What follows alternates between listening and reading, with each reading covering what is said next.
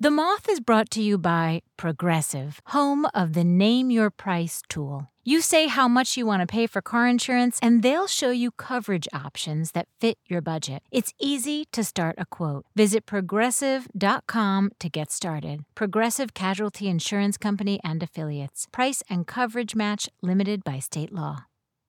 Apple Card is the perfect cashback rewards credit card you can earn up to 3% daily cash on every purchase every day. That's 3% on your favorite products at Apple, 2% on all other Apple Card with Apple Pay purchases, and 1% on anything you buy with your titanium Apple Card or virtual card number. Visit apple.co slash card calculator to see how much you can earn. Apple Card issued by Goldman Sachs Bank USA Salt Lake City branch, subject to credit approval. Terms apply.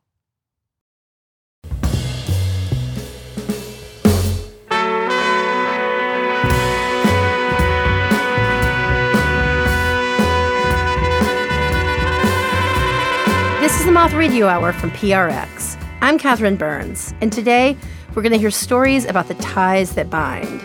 It's a topic that seems to come up a lot at the Moth, dealing with our families a subject that generates story after story. First up, the writer Sharif El-Mekki. He told this story in a community workshop we did with the William Penn Foundation and Funders Network. Here, live from Philadelphia, Sharif El-Mekki. Good evening. From early on, I knew my parents and teachers had the expectation that I was going to be a revolutionary. My earliest dreams were about protest and civil unrest and boycotts. They should have been nightmares. I was a kid. But they were just dreams of a child who knew he was supposed to be a revolutionary. I mean, my parents met and got married in the Black Panther Party. I was enrolled in a school that was founded by activists and revolutionaries. It was called Nithamusasa. It was in Queen Lane. We didn't have a gym at that school. We had martial arts. and Baba Changa, my martial arts teacher, would always say, if you're going to speak the truth, you got to be able to defend the truth. By the age of 10, I had met some of the most amazing revolutionaries who were not locked up and still alive. Angela Davis, Sonia Sanchez, members of the Wilmington 10, MOVE members.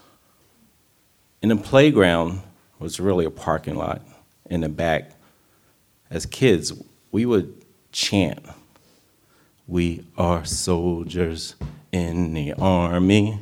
We're going to fight, although we gotta die. I remember being 10 in my kitchen my mother showing me a picture. And as I looked at the picture, she said, That's your dad is in this picture.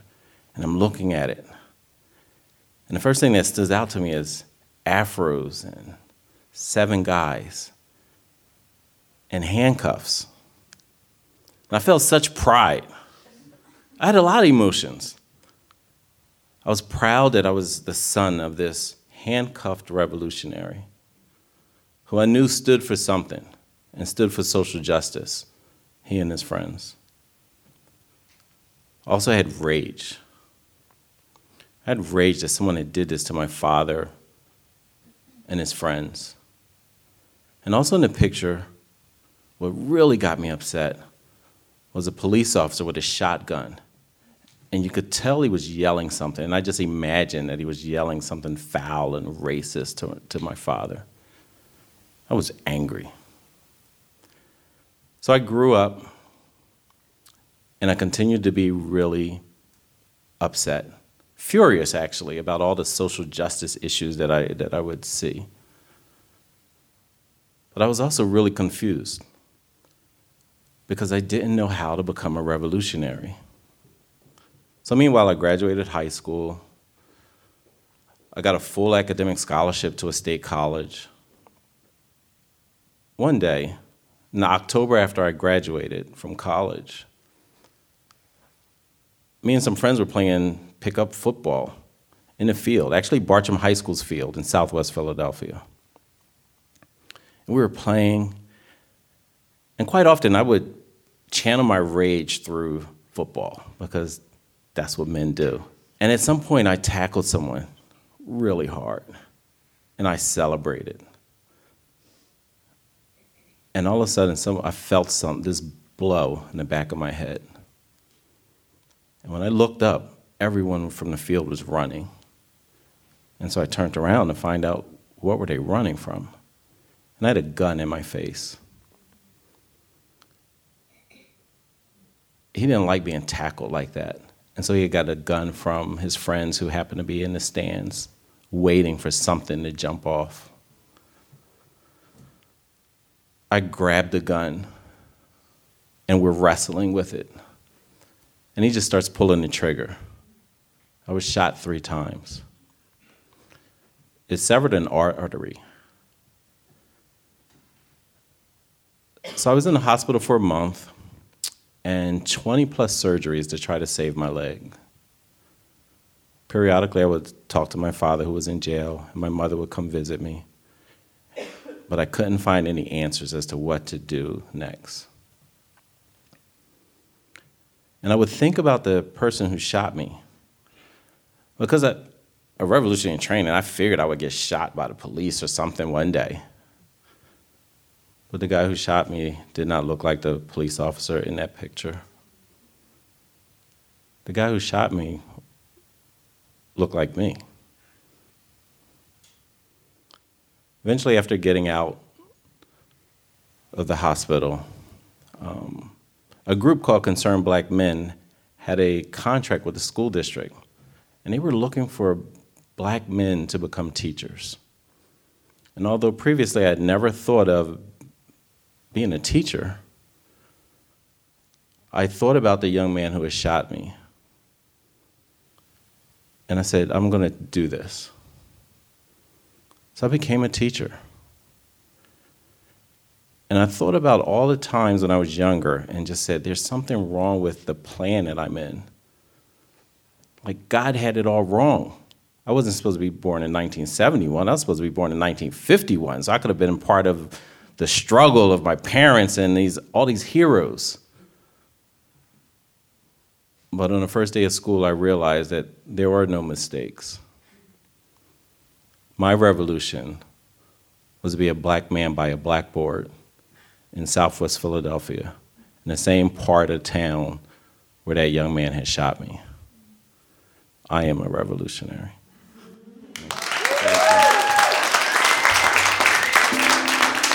That was Sharif El Mekki. Sharif has spent more than a quarter century as an educator. For the past 10 years, he's been the proud principal of the Shoemaker Campus branch of Mastery Charter School in West Philadelphia. He's married with six children. The events in the story took place nearly three decades ago, and I asked Sharif what he thinks about it all now. He wrote, I guess the only thing that I'd add to the story is it has never escaped me that Derek, the young man who shot me, could have had a different story. He could have become a teacher. I believe there are plenty of young men who, if supported, might choose to lead classrooms and schools. To that end, Sharif has worked to launch something called the Fellowship Black Male Educators for Social Justice. To see the picture of Sharif's father that he mentioned in the story, go to themoth.org. Next, we have a story from NeShaune Lasley, whose nickname is Benet. She told it at her open mic story slam competition in Louisville, Kentucky, where he partnered with Louisville Public Media. Here's NeShaune Lasley live at the Moth. Open up your arms, relax your stance, spread your legs, keep going. Oh my God, Daddy, if you don't shut up, I'm gonna come across this fence and show you how relaxed I am. Mind you, I'm in the middle of um, a 400 yard dash, which I don't know how anybody dashes 400 yards in high school. And mind you, this is also a race I did not want to run, um, but because I was kind of fast, but not super fast, I got to run the 400 yard dash. So I didn't want to go. The person who was supposed to be there just didn't show up, which I was kind of wishing I had done at that moment. But I was there, and from the moment I stomped to my place in line, to the starting little thingies, runners, um, my dad was there yelling, open up your hands. Oh, well, you know, open your stride. Go, Vinay, go. And I'm just, I wasn't here for it like the first couple of laps. But there's something you need to know about my dad. He has always been my cheerleader. Like he was just, he was a coach, so everything he told us came out like in, go, you can do it, do your best. And he always repeated everything. Like I can tell you everything he always told us. Keep your eyes wide open, you know, expect the best from people, but be prepared for the worst. Like he told us the same thing over and over, but it was all to make us better people and to encourage us. And I remember one time when I came home from college, um, my dad was sitting in the living room watching a documentary on Beyonce. So this was pre Queen Bee status, but you know, I was still digging her. So I sat down to watch with him. And we were just enjoying it, you know, just sitting down like fathers and daughters do, I guess, watch Beyonce. Um, and at one point, Beyonce tells when her birthday is. And I'm born 1981. Beyonce was born September 4th. Everybody knows that, 1981. um, and so at that moment, my dad, like, just looks over at me, like, looks back at Beyonce. And he looks at me again. And he looks back at Beyonce. And he's like, she's the same age as you. I'm like, yeah, we just both heard 1981. He looks at me. You know how many millions she's made? so I looked at my dad and I said, You realize her dad is her manager, right? Okay. But, you know, being my dad, he kind of laughed it off. He's like, No, I'm just trying to get you to understand she's the same age as you. You know, she was a little girl and then she grew up and, you know, she followed her dreams you know, now you can do anything that you want to do, anything you put your mind to.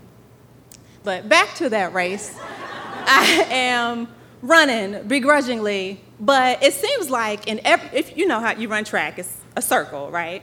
But there are like corners. If, you're running, that's the way it helped me break it up to think of it as, you know, little corners, and I would count the corners, and that's how I know how soon I would be done.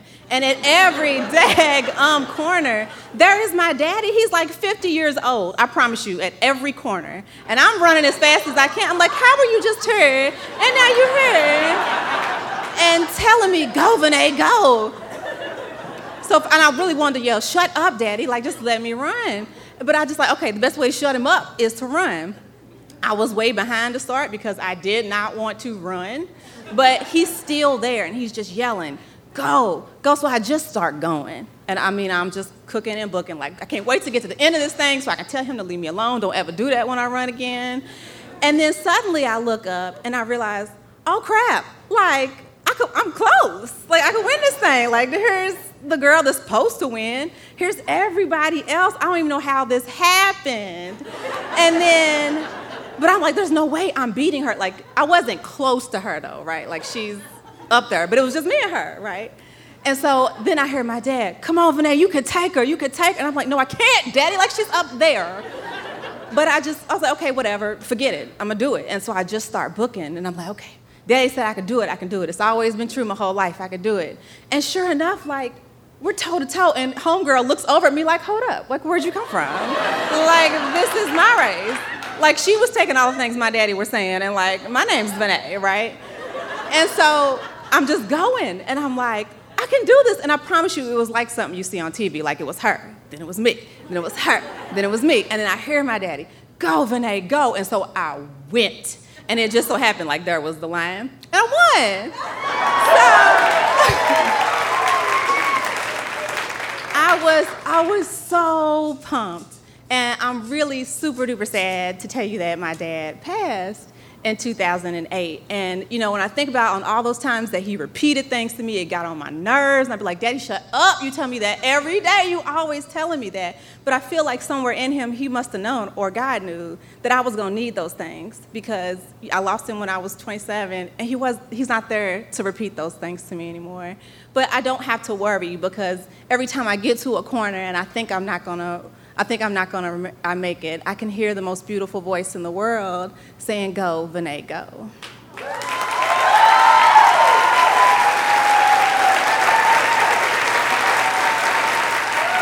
That was NeShaune Vinay Lasley. She's a wife and mom. She wrote us I'm a teacher by trade, but somewhere inside is a writer and speaker trying to be all God wants me to be. NeShaune wanted us to share that when she set off for the Story Slam, she wasn't sure she was even going to tell a story. But on the way there, she heard the Bill Withers song Lovely Day on her car radio. It's a song she used to sing with her father. She said, He'd bust out his old moves and make me dance with him. I'd pretend to hate it. But in the car, she just kept replaying the song until she arrived at Headliners in Louisville. Sitting in the crowd, the memory of the story just came to her like it wanted to be told. Coming up, Barbie dolls and needless worrying when the Moth Radio Hour continues. Just one look at you, and I know it's gonna be a lovely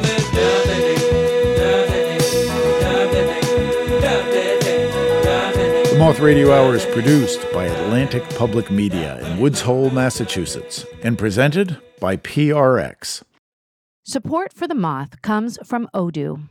What is Odoo? Well, Odoo is the only software your business will ever need. Featuring a suite of integrated business applications, Odoo connects your business operations together so that you can get more done in less time. Odoo has apps for everything CRM, accounting, sales, HR, inventory, marketing, manufacturing. You name it, Odoo's got it.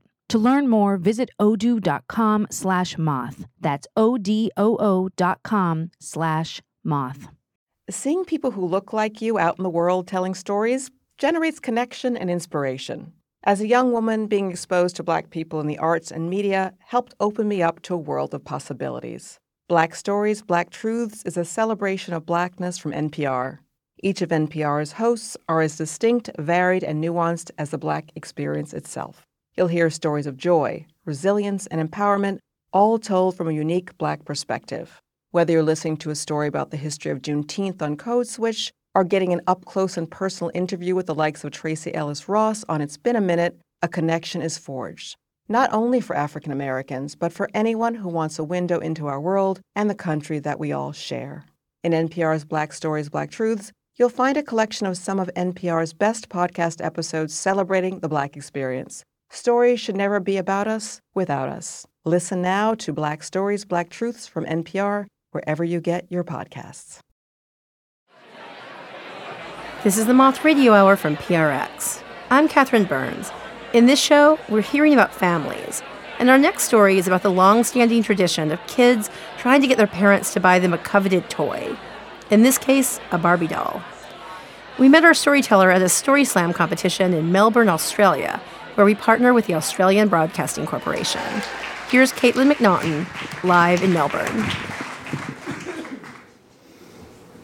Mum and Dad banned Barbies, and my sister and I wanted a Barbie more than anything in the world. Mum, a feminist, thought that uh, they created unrealistic beauty standards for young women. Dad, a maths teacher, uh, wasn't a fan of the Barbie slogan, maths class is tough, let's go shopping. So instead, they tried to distract us with other forms of entertainment. Mum tried reading me the Lord of the Rings trilogy. Um, we didn't get past the Council of Elrond. Uh, Dad would throw a ball at us, sometimes we'd throw it back. Um, we had a lot of maths based computer games in our house. Uh, Number Munchers was my favourite, which was um, basically Pac Man except instead of eating delicious fruit, you ate prime numbers.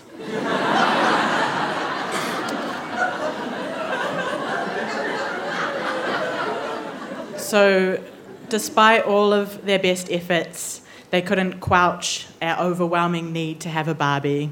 Because in the 90s, if you didn't have a Barbie, you were nobody. there were all kinds of Barbies. There was gymnast Barbie, workout Barbie, uh, cool shopping Barbie, um, princess Barbie, babysitting Barbie. I would have taken any Barbie. I just wanted a Barbie. but I mean, I get it now, obviously. I mean, I was a scrappy little brown haired, freckle faced, big boned, short legged, flat footed kid. I was never going to be a Barbie, and I guess my parents didn't want me to feel like I had to be. But that didn't mean anything to me then. um, I mean, I was sure that feminism was great, but also gymnast Barbie could move her limbs in literally any way. like, so, to me, my parents were just these villains that were doing everything in their power to stop me and my sister from being happy, essentially. but my childhood wasn't as tragic as I'm making out. Um, perhaps in their uh, biggest attempt at distracting us, my parents took us to Disneyland in 1995.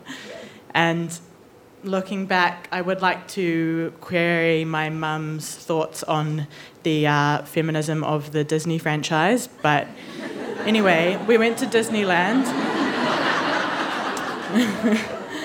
we went to Disneyland uh, and it was amazing. Uh, I went on this It's a Small World ride and the teacups, probably a log flume. But the best part of it was the Disneyland gift shop. And my parents said that my sister and I could each pick one thing. So after hours of deliberating, uh, making pros and cons lists, and narrowing down our options, we both arrived at the checkout with our choices. And she had in a big clear box uh, Mary Poppins doll, and I had a Belle from Beauty and the Beast doll. Uh, we got our dolls, we got in the car, we unboxed them, and we gave each other a big triumphant grin. We had just orchestrated the Trojan horse of child dolls.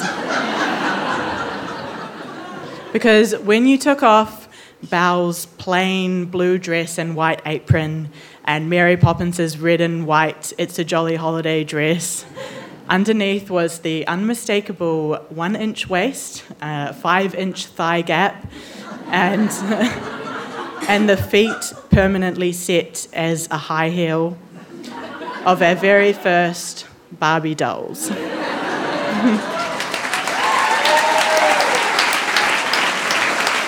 That was Caitlin McNaughton. Caitlin is an arts administrator from Wellington, New Zealand. Even though Caitlin doesn't currently own any Barbies and considers herself a pretty good feminist, she still occasionally clashes with her parents over her love of the TV show The Bachelor.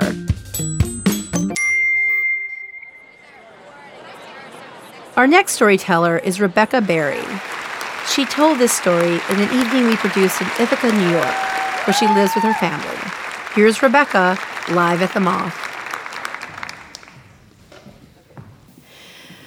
So, I'm a worrier. Um, I worry about my kids. I worry about my husband. I worry about the planet. I've been doing it for a long time. I'm really good at it. Um, but the person I've probably worried about most in my life is my mom. And it's kind of ironic because my mom is really one of the strongest people I know. Um, she's been a psych nurse for most of her life, and in her 70s, she decided to go to prison to teach nonviolence. And uh, her volunteer work is driving people to and from jail who don't have cars to see their loved ones. And it's not just what she does that makes my mom so amazing, it's um, it's the way that she is. She's kind of like Buddha. She has this really calm and compassionate way about her that really quiets people down and makes them feel really safe and calm. Except me, because I'm her daughter and I worry about her. And I've been worried about her health. My, my worry about her was always about her health because my mom was overweight for most of my life and she had high blood pressure and she worked in the psych ward where there was a lot of secondhand smoke. And I worked in New York um, writing and editing for magazines, so I was reading all these studies about how obesity and secondhand smoke and um, high blood pressure are really dangerous. And uh, so I'd worry, and my mom thought that was funny because she doesn't worry at all, and I think, which I think is easier when you have somebody to do all the worrying for you. So she's driving all over the place. She's going to Africa on safari. She goes to China. She does all this stuff. And I'm kind of following her around saying, Mom, you know, do you need to be so busy? Mom, could you slow down? Mom, have you gotten checked for diabetes? And she's like, Oh, Becky, I'm fine. You worry too much. And uh, we're both kind of right Like, there were times when she ended up in the hospital because she was doing too much and she had a surgery that nearly killed her. And, um, but for the most part, she was okay. But we were locked in this dance. And then she got diagnosed with kidney failure, and kidney failure is um, manageable. You can live with it for a while, but um, it's a chronic disease and it will kill you. And the thing that can happen is when your kidneys really stop functioning is you can um, stop eliminating fluid and you can fill up with fluid and drown from within. And so one day I get a call from my dad saying mom's in the hospital and she has she was having some shortness of breath and they think they found fluid in her lungs. And I leave the house and I go to the hospital and I get there to my mom's room right around the time that my dad is coming back from the um, cafeteria, and he's got a little sandwich in a plastic bag, and I've got my purse, and we sort of meet at my mom's room. And the doctor had just been there, so we come in, and uh, I think at that point my dad and I were both sort of hoping that it was um, maybe her medication or something. And so we go in and we say, my dad says, Well, what did the doctor say? What is it? And my mom goes, it's the progression of the disease. And my dad goes, What does that mean? And my mom just looks at him. And he looked at her. And they looked at each other for a long time. And it was such an intimate look. I almost felt like I shouldn't be there. You know, it was two people who've been married for 50 years looking at each other, and I'm thinking, what it means is this is the beginning of the end. And then around Thanksgiving, I call my dad to see how she's doing, and he says, Not well.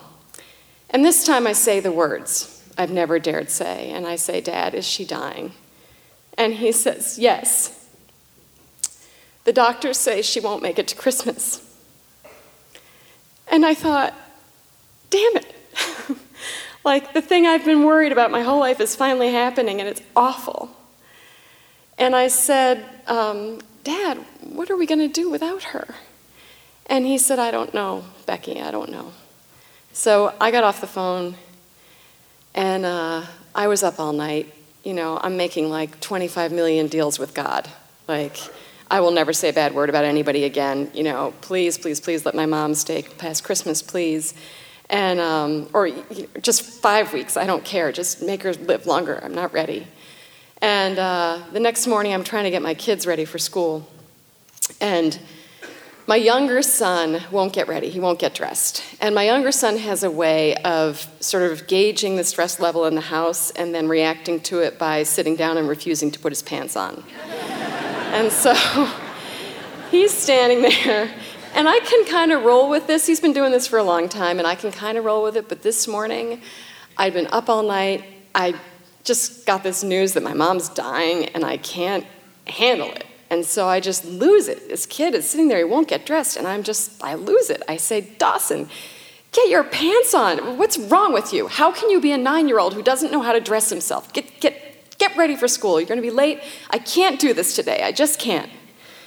And Dawson's standing against the radiator in our hallway, and he's not looking at me. And he says, um, Is Grandmama okay? And I looked at him and I just said, just go to school. And Dawson put on his backpack and he walked out the door and he, I watched him walk away and he had this sort of resigned nine year old walk like adults are so f- stupid. And I watched him go and I thought, I didn't handle that very well at all. What did I just do? You know, that's my kid. It's not his fault. And he left his lunch at our house. So I thought, okay, I'll take the lunch to school. And I take it to school, and I, and I go in to the front desk, and the, lady, the secretary's there, and I say, Can I see Dawson? I have his lunch. And she's like, Oh, sure, I'll take it. And I said, No, I need to speak to him. Can you please bring him? Can you send him in? She says, Sure. So Dawson comes out, and I give him his lunch, and I lean down next to him, and I say, Listen, Dawson, I'm so sorry I yelled at you. Um, are you worried about Grandmama? And he goes, Yeah. And I said, Oh, me too, you know. And I put my arms around him, and we're both crying, and we're hugging each other. And the, the woman at the front desk says, Do you two need a room? so we go to the we go to the room, this break room, and there's a microwave and all these different kind of Bigelow teas, you know. And um, I sit down and I say to Dawson, you know, it's true, your grandma isn't doing well. She is 80, and uh, it's sad, but you know, there's a lot of love in our family, and we're going to be okay, you know. I thought that was kind of mature.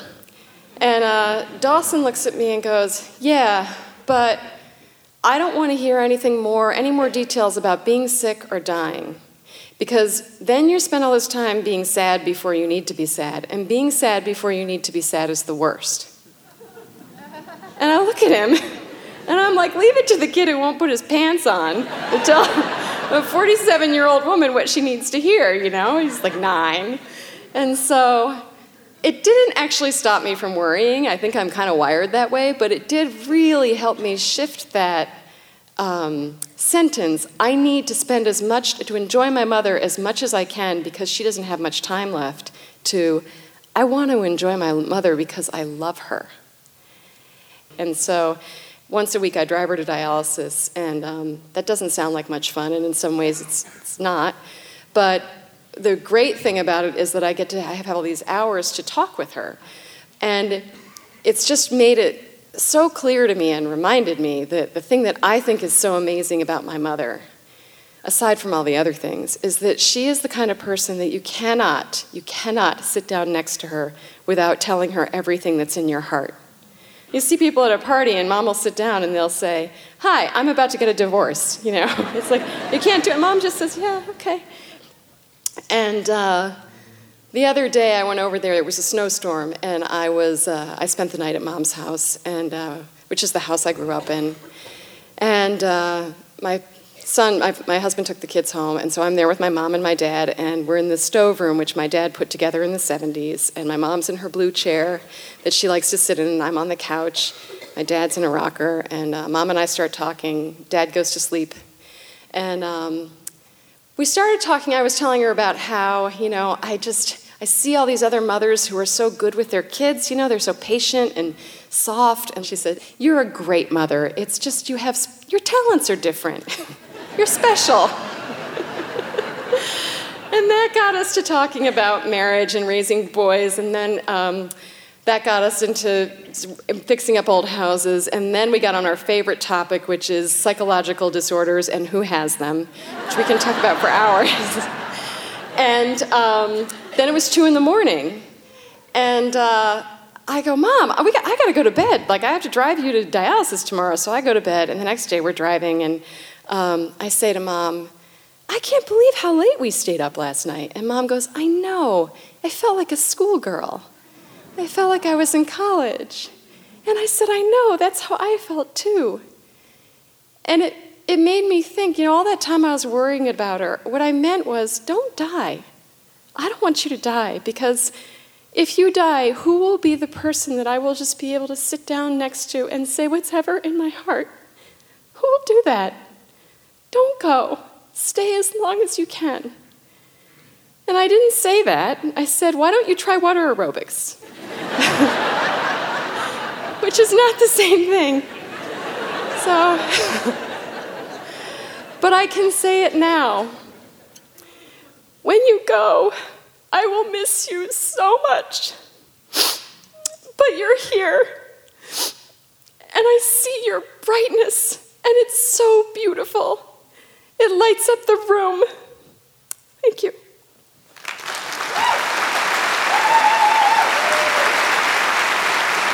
That was Rebecca Barry.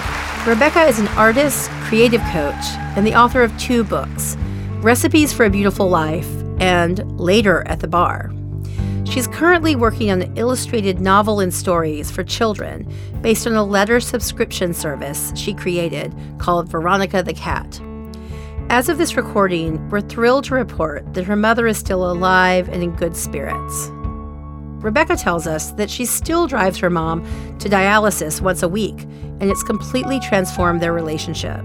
She writes, We've gotten to know each other much better as women. The other day, I was dropping her off at the house I grew up in, and I realized that mom and I are friends. It felt like a small slash big, magnificent gift.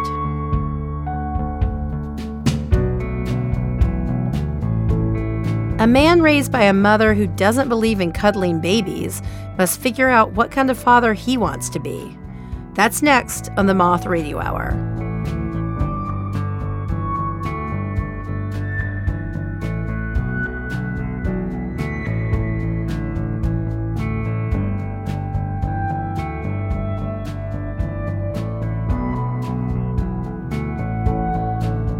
The Moth Radio Hour is produced by Atlantic Public Media in Woods Hole, Massachusetts, and presented by the Public Radio Exchange, prx.org.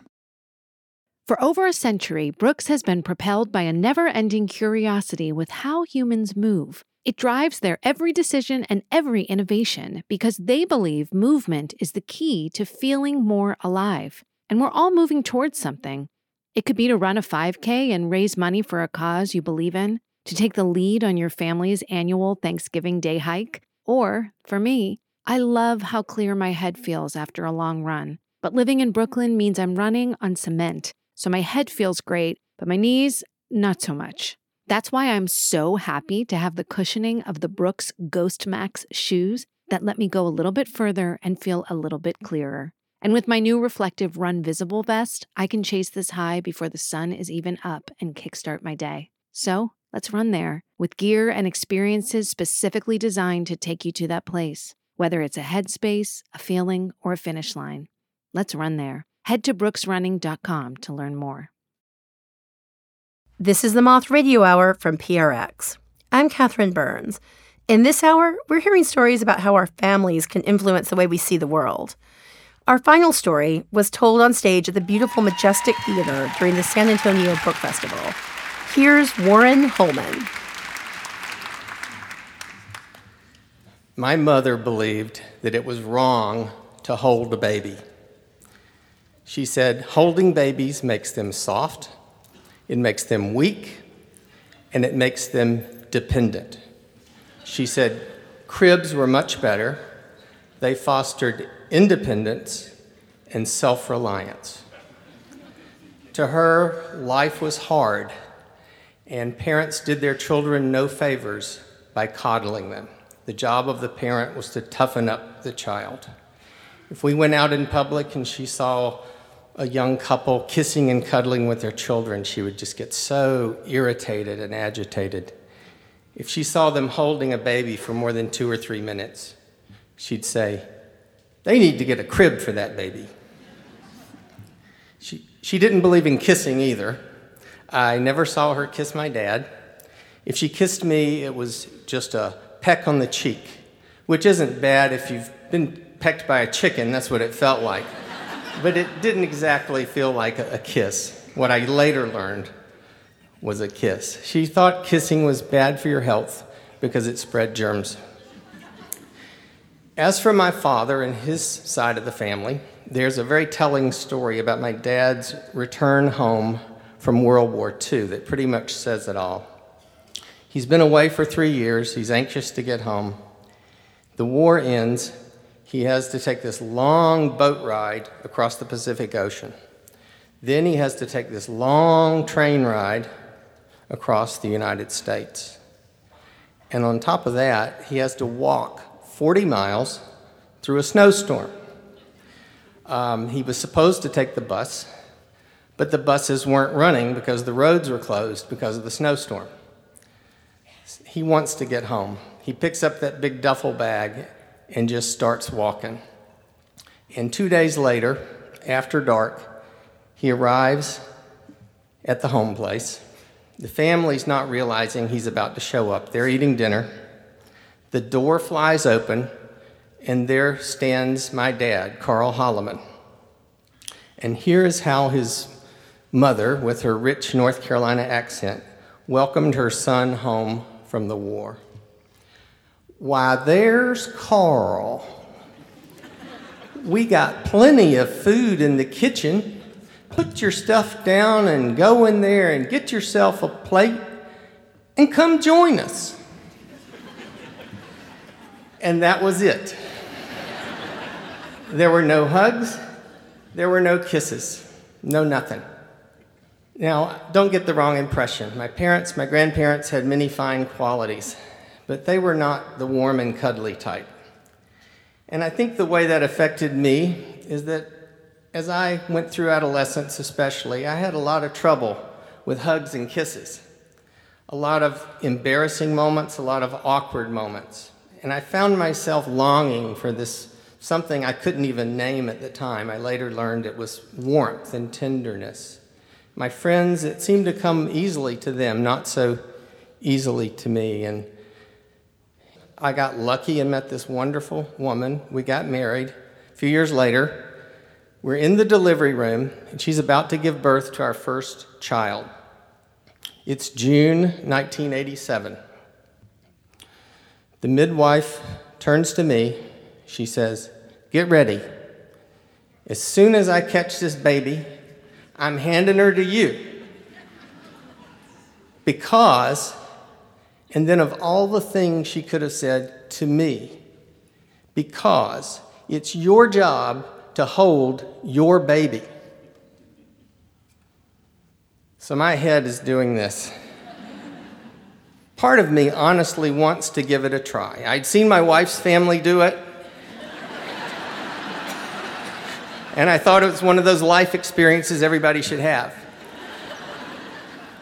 But honestly, those tapes were still playing in my head of my mother and, and I guess my grandmother. I muddled through. Well, that's about the best I could say. And would you believe that of all the names we could have chosen for that little girl, we chose Annie? I'm sure it was influenced to some extent by the musical, but the real reason was that's my mother's name. So, the nice thing about having your baby birthed uh, by a midwife is that you get this special private suite for the next 24 hours in the maternity suite of the hospital. And it had some nice name like the family bonding room or something like that. And that was the perfect place for me. I got 24 hours of practice learning to hold that baby, defying my mother every single minute. but what my wife and I realized was that once that 24 hours was over, we would have to leave that wonderful cocoon and we would have to leave that drama, that drama of wonderful new beginnings, and become a part of a second drama. And it's a drama I haven't even told you about yet. I mentioned 1987. I mentioned uh, well, that we'd be going home to our apartment in our neighborhood. That drama was, of course, the AIDS epidemic. Uh, we lived in Montrose, the so called gay neighborhood of Houston. And at that time, it seemed that every young man we knew was wasting away and dying. And it just seemed so wrong. I'm talking about young men who were in their 20s and 30s there was a Walgreens pharmacy on Montrose Boulevard. It's still there. Over the next few years, it would sell more AZT than any other drugstore in the entire United States. So we were in the middle of what would be recognized uh, over the next few years as one of the worst epidemics in American history. Of course, many of our friends and neighbors were dying of this disease, but the one we knew and loved best excuse me. We'll call him Charles. Charles uh, shared an entryway with us in our apartment, uh, enclave, and we spent many great times together. When he got sick, he moved into a home hospice arrangement that was a few blocks away, but we continued visiting and uh, at first even going out to dinner together. He was so supportive when he found out that my wife was pregnant. Honestly, I think more supportive than I was. He was so emotionally connected to the whole thing in a way that I didn't even comprehend at the time. But looking back, he was a mentor for me through that process. And he was so excited about the baby and getting a chance to meet the baby. Well, there was a rule that after the baby's born, there's a period in which the baby um, needs to develop its immune system. So we were going through that, and we were nearing the end of that when one day the phone rang. And this was our friend Martha, who was the friend who was coordinating Charles's home hospice care. And she said, I got some bad news. She said, He's taken a turn for the worse. I said, Well, we'll be there tonight. She said, I need to warn you, something's happened with his mind. He won't even recognize who you are. So she said, That's particularly bad because he was so looking forward to meeting your new baby. And uh, the other thing she said she needed to warn me of was uh, that she said, his mo- she kind of whispered in the phone, his, mo- his mother, she's here. and I knew what that meant. So we went that night and we took our baby. And it was as it always had been. Charles was in the center of his living room, lying on his back on a hospital bed. It, uh, his shirt was off, and in the corner of the room, as far from her son as she could possibly be, was his mother. She was sitting on a folding chair, and the chair wasn't even facing her son, it was turned sideways. And if she ever looked toward our way, it was just to stare at the floor. And I tell you, that seemed so wrong too. Martha had told us that she was afraid to touch him because of the disease and because of her prejudice against his, him being gay. So, and as for Charles, um, it's true, he did not recognize us. But the thing was, we barely recognized him. As I said, he was lying there with his shirt off, and you could see every bone. He was as skinny as a person can be and still be alive. Um, he had these awful sores in his mouth, and breathing, every breath was a struggle. It would take about three efforts to raise his chest and then it would collapse down, and you just knew it would be the last, and you kind of hoped it would be the last so he wouldn't have to suffer anymore. And as for his mind, he, it was clear that the Charles we knew was no longer there. He just sort of babbled, it didn't make any sense. So, in a short period of time, we realized he wasn't there, so we stood around him and talked over him to each other. And um, after a while, though, he started doing this one thing that made some sense. I was standing there holding our baby, doing a good job, and, you know, like this, and uh, he would look at her out of the corner of his eye. And in time, he started looking more. And I could swear it was almost as if he was trying to flirt with her. And one by one, we started recognizing that. Our conversation ended because that was so much more interesting than whatever we were talking about. And then we got curious what does his mother think of all this? She was sitting over there staring at the floor. She didn't even, her son is sort of making this connection with our child, but she is making no connection at all. And and that just seemed so wrong. We, even I, by that point, I mean, the only thing I wanted to do was to hold and touch our child, and she was afraid or unwilling to do that. So, my wife and I were frankly kind of offend, offended by his mother. I mean, we felt sorry for her, but we were also offended. So we had the same idea at the same time. It just was one of those things. We took our baby. We thought we got to do something about this. So we laid our baby face down, her chest on Charles's chest. Her face fit right in the cavity of his long neck. He was six foot five inches tall when he before he got sick. He was the best looking, friendliest, and humblest person you could ever meet and the funniest. Everybody loved him. And of course, now that's why we didn't recognize him. So we placed our baby there, and we stood, and her little arms sort of dangled over his bony chest. And we stood closely by because we really didn't know what would happen. And what happened at first was actually scary. He started doing this. And then we realized he's having this spasm because he doesn't, he's trying to remember how to use his arms. He hadn't used them for a while. But in time, the spasm, he got control of it. And those scarecrow arms started doing this. And then he got con- good control. And they formed this arch over our baby.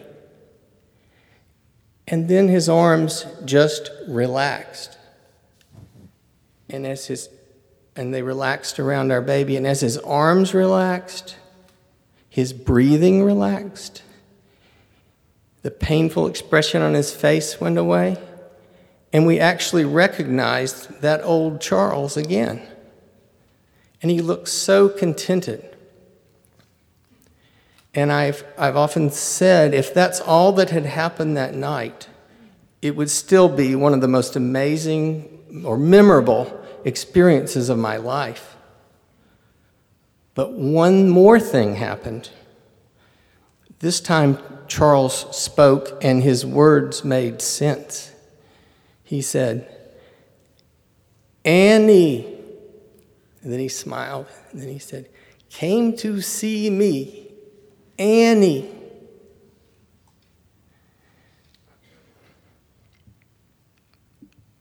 Sorry. So we went home that night, went to bed. Middle of the night, I woke up. I had this huge jolt of energy. I couldn't get back to sleep. I went outside, sat on the back steps with our dogs. Sun came up, phone rang, and it was our friend Martha again, the same one from yesterday. And she said, I wanted to call you earlier, but I thought I should wait till the sun came up. She said, I wanted to let you know that, at, excuse me, at four o'clock, he died. Charles died. Now, I've had 30 years to think about this, and I still don't understand how a young man who has severe advanced dementia awakens out of that and has a moment of perfect clarity just hours before he dies. But I know what I believe. I'll always believe that it has something to do, sorry, Mom, with the healing power of human touch. Thank you.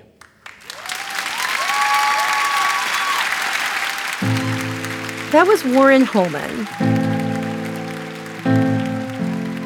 Warren grew up in eastern North Carolina, pretending not to listen to the stories his father, uncles, and other, quote, old people told as they hunted quail. He says it recently dawned on him that he's now one of those old people, retelling those stories and a few of his own. That's it for our show. We hope you'll join us next time for the Moth Radio Hour.